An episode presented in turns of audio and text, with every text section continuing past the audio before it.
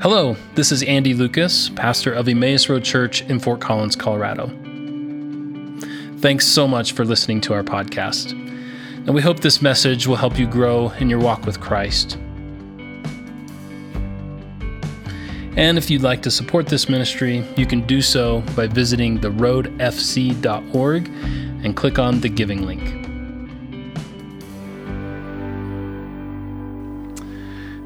Well, I want to speak to us in the second week of a series that we're just calling Kingdom Time, which is, of course, just a marker of the season of life in the church that we are in.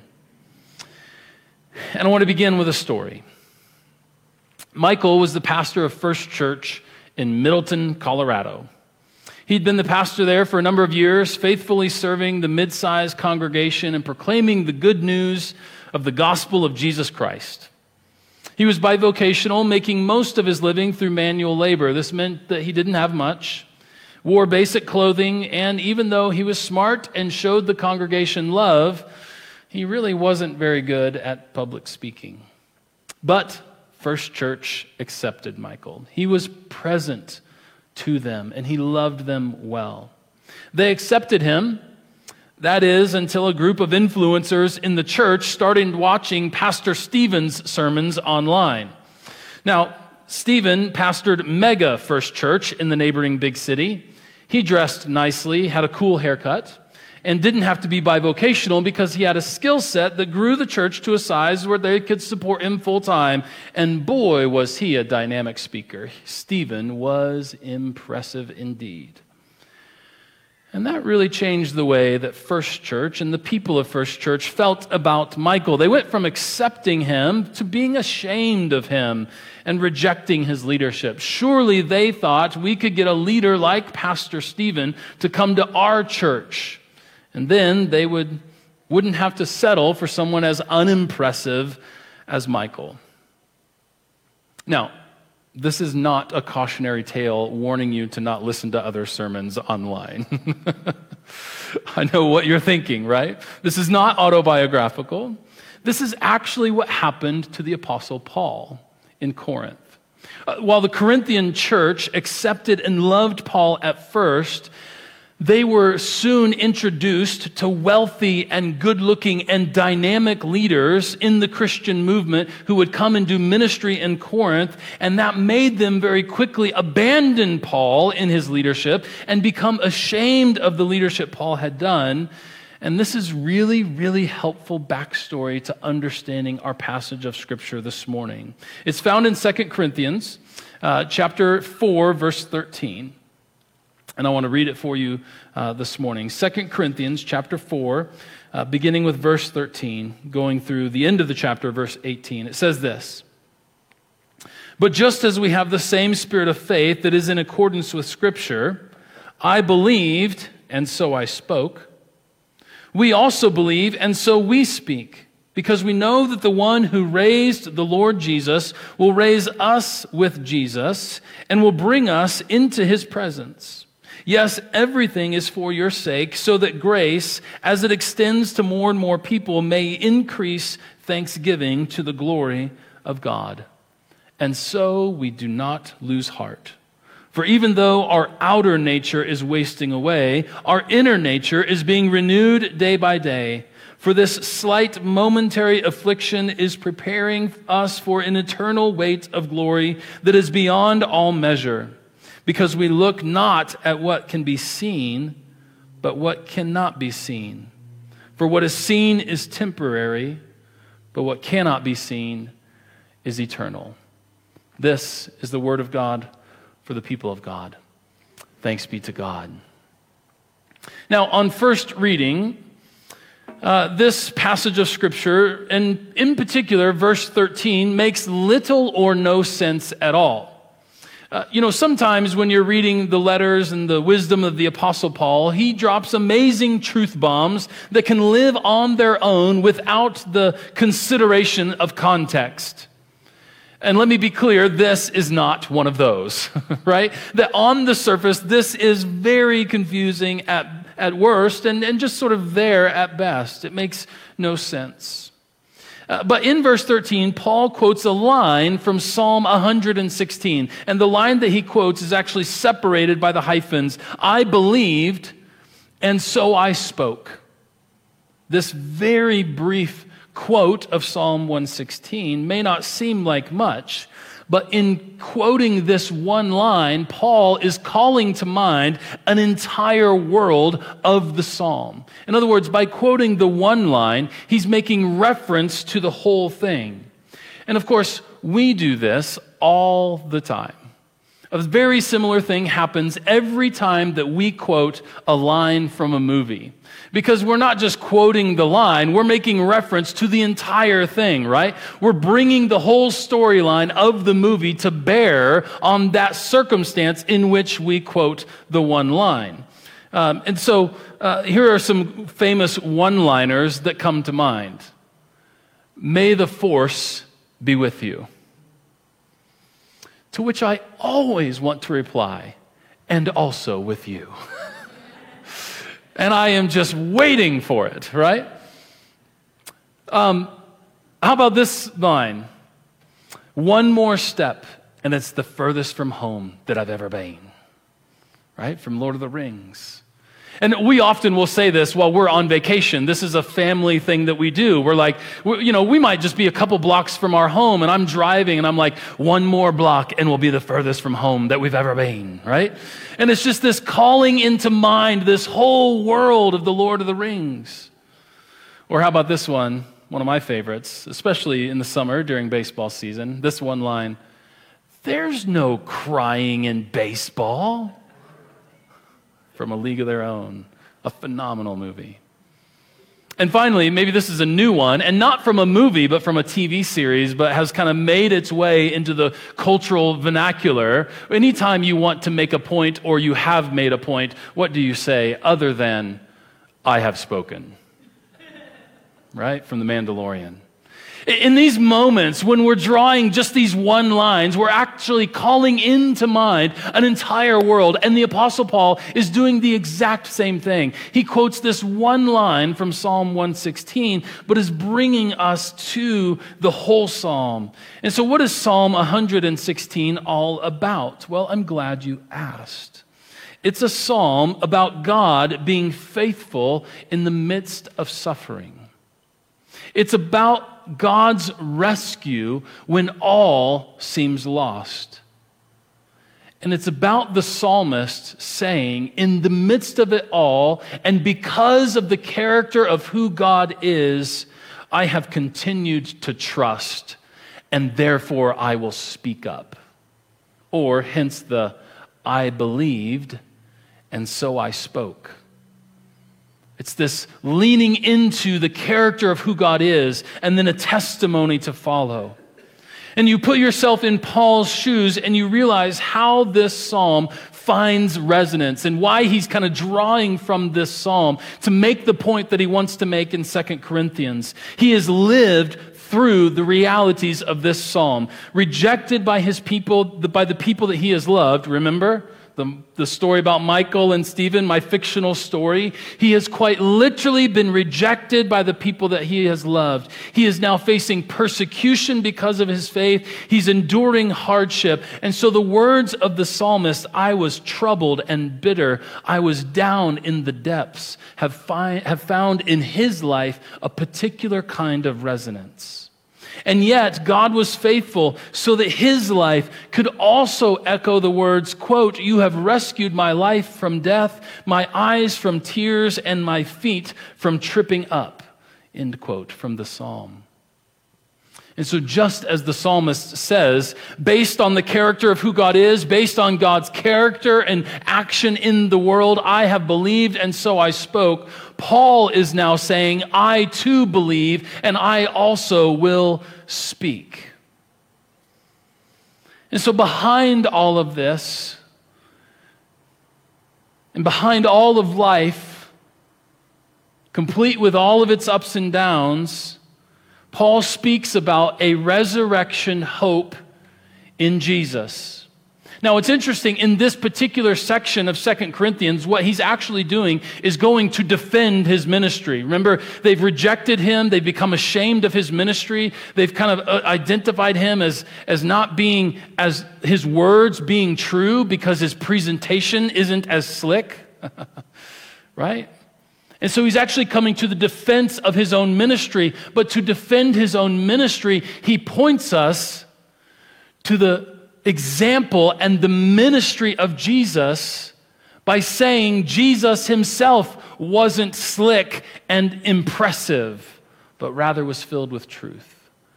And so he points us to this hope of resurrection. And so he essentially says, in the midst of all of this, behind all of life, complete with the ups and downs, is the resurrection hope of Jesus. The new creation has broken in. That death has not become, has, death has not been overcome.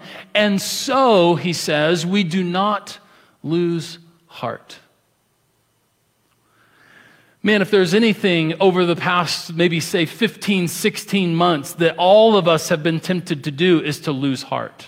And if there's a word for any of us, is that in the midst of all of it, do not lose hope, for there is, do not lose heart, for there is hope in the resurrection of Jesus. Amen. Right? And this is essentially what Paul is pointing us to. And for him, it's very personal. He's trying to defend himself against this group of people that have become ashamed of him. But the very same truths are just as applicable for us. And so, with Psalm 116 in the background and the resurrection of Jesus in the foreground, the testimony of the Apostle Paul is that our eyes should be fixed on what is unseen rather than what is seen. Now, anytime we come to the Apostle Paul and words similar to this, we tend to misunderstand, right? We tend to kind of bring a whole world of assumption to the text and say what he's essentially talking about, or the comparison, is between that which is physical or tangible and that which is not physical or tangible. And that is not the case, okay? I want you to hear me, that is not the case. The comparison is not between what is physical and tangible and that which is not. The comparison is between that which belongs to the present world and that which belongs to the world to come. This isn't a physical versus non physical comparison. It's a comparison between what belongs to the present world and what belongs to the world that God has promised. And what he says is when we do that, when we learn to see in these ways, when we learn to, to give priority to the things that belong to the world that is yet to come, then there's a shift and a change in that which we value. That which we value. The Christians in Corinth had been swayed by an ancient pastor Stephen in my fictional story and believed that success or wealth, etc., were the most valuable things. But Paul refutes this by pointing us to the cross and saying Jesus gave up all rights, gave up all privileges that were his, and became a suffering servant who won our salvation by defeating death. I want to say that again. The Christians in Corinth had believed an ancient kind of pastor Stephen and had believed that success or wealth, etc., were the most valuable things. But Paul refutes this by saying, by pointing us to the cross and saying, Jesus is the one who gave up all rights and privileges and became a suffering servant and then won our salvation by defeating death through resurrection. And so, what Paul does is he appeals to the Corinthians who have rejected his leadership and asks that they not despite, despise his suffering. Because Paul, much like my fictional story of Michael, was a bivocational person, went from church to church, and, and, and just like was a humble had a very humble living. And he says essentially, he appeals to the Corinthians and says, Do not reject my leadership and, despise my suffering or consider me a failure.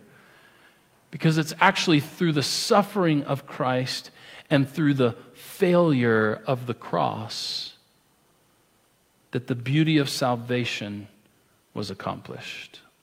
Ooh, right? Paul will say in his first letter to the Corinthians, in the first chapter, the message or the wisdom of the cross is foolishness to those who are suffering or to those who are perishing, but to those who are being saved, the cross is the very wisdom and power of God. And so he says, Don't despise me because of my suffering. Don't despise me because of my apparent failures, because it's through suffering and through what looks like the failure of the cross that our very salvation is won. And so, therefore, there is hope behind all that we experience. And so, behind all of life is the resurrection hope of Jesus. New creation has broken in, death has been overcome. Therefore, do not lose heart and fix our eyes on that which not which that which is unseen rather than that which is seen or fix your eyes on the things that belong to the world that is to come not that belong to the present world and having just celebrated the life of Angie Ketchum, I want to give us a very kind of tangible way of thinking about this. Over the past several years, it has become common to show a slideshow of pictures at celebration of life services. Uh, this is a good thing. It provides a wonderful, like, opportunity to reflect and to celebrate the person's life through pictures. But here's what I've noticed no one ever shows a picture of their big old TV in the slideshow. No one ever shows a picture of their really nice car. No one ever shows a picture of the collection of their stuff or their storage unit. Right? And I'm not against storage units or big old TVs. Right? But what is Paul's encouragement to us? In light of the resurrection of Jesus and the new creation that has broken in, we are to fix our eyes on the things that belong to the world that is yet to come, not just the things that are belong to this present world. And so when you come to the slideshow at the celebration of life service, what do you see pictures of? You see pictures of the people and the experiences that this that intersected this person's life and the experiences they had and the love that they shared and all of these things are signposts of the unseen to get to a sense of the most valuable things, we show pictures of the people that we've loved and that have loved us. We show pictures of the experiences that we've had in which we have learned and grown. And so we show pictures that become sort of this tangible thing, that this tangible signpost that points us to that which is unseen, that which is most valuable. And so I was just reading and thinking about this passage, and I just had a sense in which there's sort of this resurrection hope in the midst of the ups and downs, right? And yet, at the very same time, Paul seems to want to be freeing us from the need to be exceptional. At least as the world understands it, at least as cultural definitions of what it means to be exceptional, Paul seems to be trying to free us from that and say, let's not get caught up in being exceptional, but let's always be fascinated with the eternal. Amen? Amen. And that is my encouragement to us. That's our challenge. That's my challenge to us, to myself, and to you all this morning. Is as we go about our lives, um, there's nothing wrong with enjoying nice things, but let's always make sure and press into the reality of what is most important. Let's recalibrate our value system based on the resurrection hope of Jesus and the new creation that has broken in. And so may it be true for all of us. Let's pray together. Heavenly Father, we're thankful for the ministry of Paul the Apostle. We're thankful for the ways in which his words and his experiences have helped us to think about our own lives and our own journeys of faith. And today, we ask simply, Lord, that you would um, speak to our hearts and how this message might apply directly to each one of us. And maybe there's some recalibration that needs to be that needs to take place. Maybe there's um, some new perspective that we need to have. God, whatever it is, we pray that your Spirit would be freely at work in us and among us, and especially be with us now as we gather around your table. And we ask all these things in Jesus' name.